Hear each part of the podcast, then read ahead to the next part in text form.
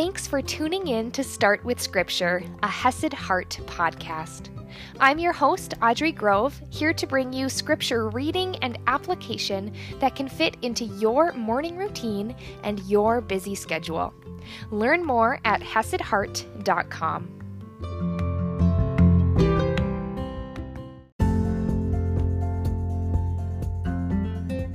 Good morning, my friends, and happy Friday. Good Friday, in fact. The day when we remember Jesus' death on the cross. And as we're going to see today, what an apt part of Acts to land on. Speaking about fulfilling, speaking about opening a door. And all of that was done in Jesus. Now, remembering what we talked about yesterday, we saw Paul and Barnabas and their companions facing different responses in the places they went. Some of belief, some of anger, some even of worship.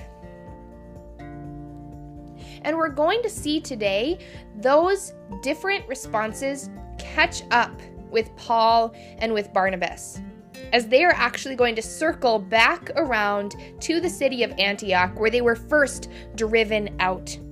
So let's jump in today. We are in Acts chapter 14, verse 19, and I am reading from the ESV. But Jews came from Antioch and Iconium, where they had already preached, and having persuaded the crowds, they stoned Paul and dragged him out of the city, supposing that he was dead. But when the disciples gathered about him, he rose up and entered the city. And on the next day he went on with Barnabas to Derbe. When they had preached the gospel to that city and had made many disciples, they returned to Lystra and to Iconium and to Antioch, strengthening the souls of the disciples, encouraging them to continue in the faith, and saying that through many tribulations we must enter the kingdom of God. So we see that people were so angry that they actually left their town to follow Paul, persuading the people to stone him almost to the point of death. Stone him so much that they actually thought he was dead and threw his body out of the city. But even though Paul and his companions know that that can happen, that that pain, that the persecution can happen, they still continue to preach. It says, when they had preached to that city, to Derbe, and made many disciples, they actually ended up circling back to the towns they had just been in, back to Lystra, where they were worshipped as gods, back to Iconium, where unbelieving Jews stirred up the Gentiles and poisoned their minds back to Antioch, where the people were persecuting them and actually drove them out of that region. And they know the consequences, but they do it anyway. And isn't that what Jesus did for us? Jesus knew the pain, Jesus knew the suffering.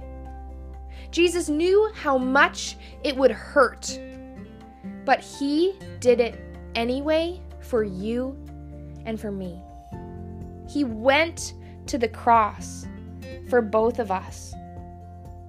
And just as Paul and Barnabas, they went and they circled back, they were strengthening the souls of the disciples, encouraging them to continue in the faith, saying that through many tribulations we may enter the kingdom of God. Jesus saw those tribulations for us so that we might be strengthened so that we might be encouraged, so that we might be saved. And when they had appointed elders for them in every church, with prayer and fasting, they committed them to the Lord in whom they had believed.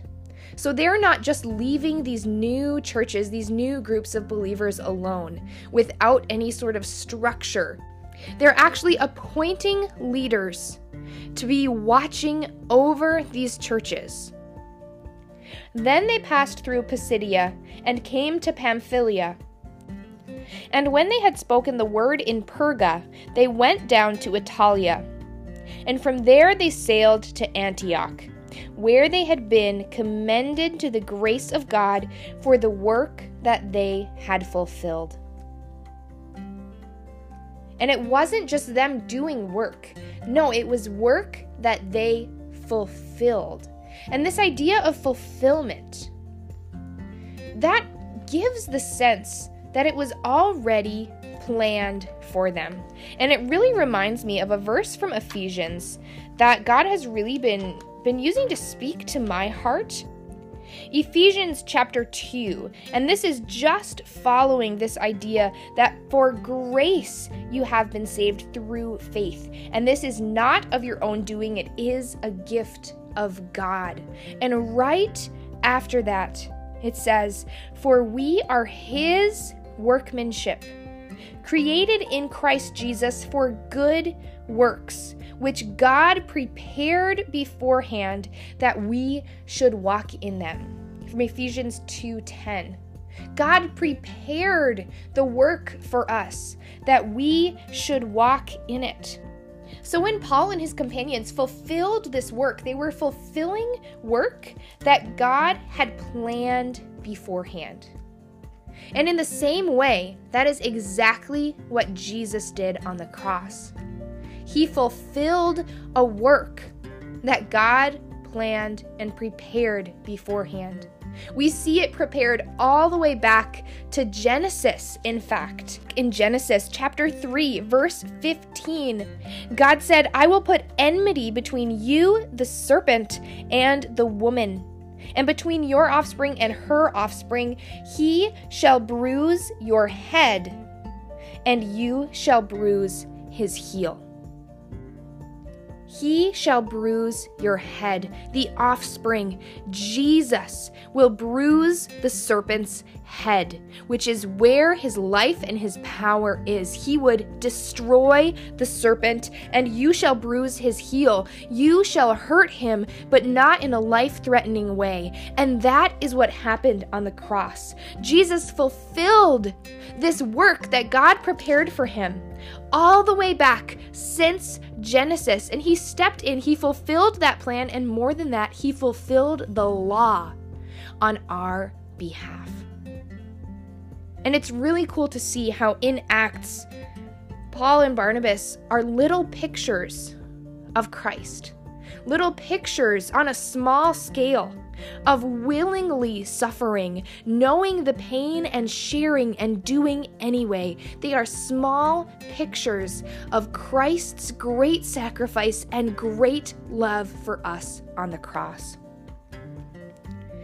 And when they had arrived and gathered the church together, they declared all that God had done with them and how he had opened a door of faith to the Gentiles and they remained no little time with the disciples. He opened the door of faith to the Gentiles, and Jesus on the cross opened the door of faith for salvation to everyone. He opened the door of access to God. The veil was torn in the temple. He opened the door of eternal life. So Jesus the fulfillment of the law, by his death on the cross, has opened the door of faith and salvation for you, my friend. And this time of year is when we get to remember, when we get to celebrate. And if you have not heard the gospel truth in its entirety, if you don't know why Jesus' death on the cross matters to you and your soul, I'd invite you to reach out to me so we can have a conversation about that. I am praying for you today, my friends, that you would be reminded and shown on an even deeper level God's incredible, immense, hesed, steadfast, loyal love for you. He fulfilled the law in your place.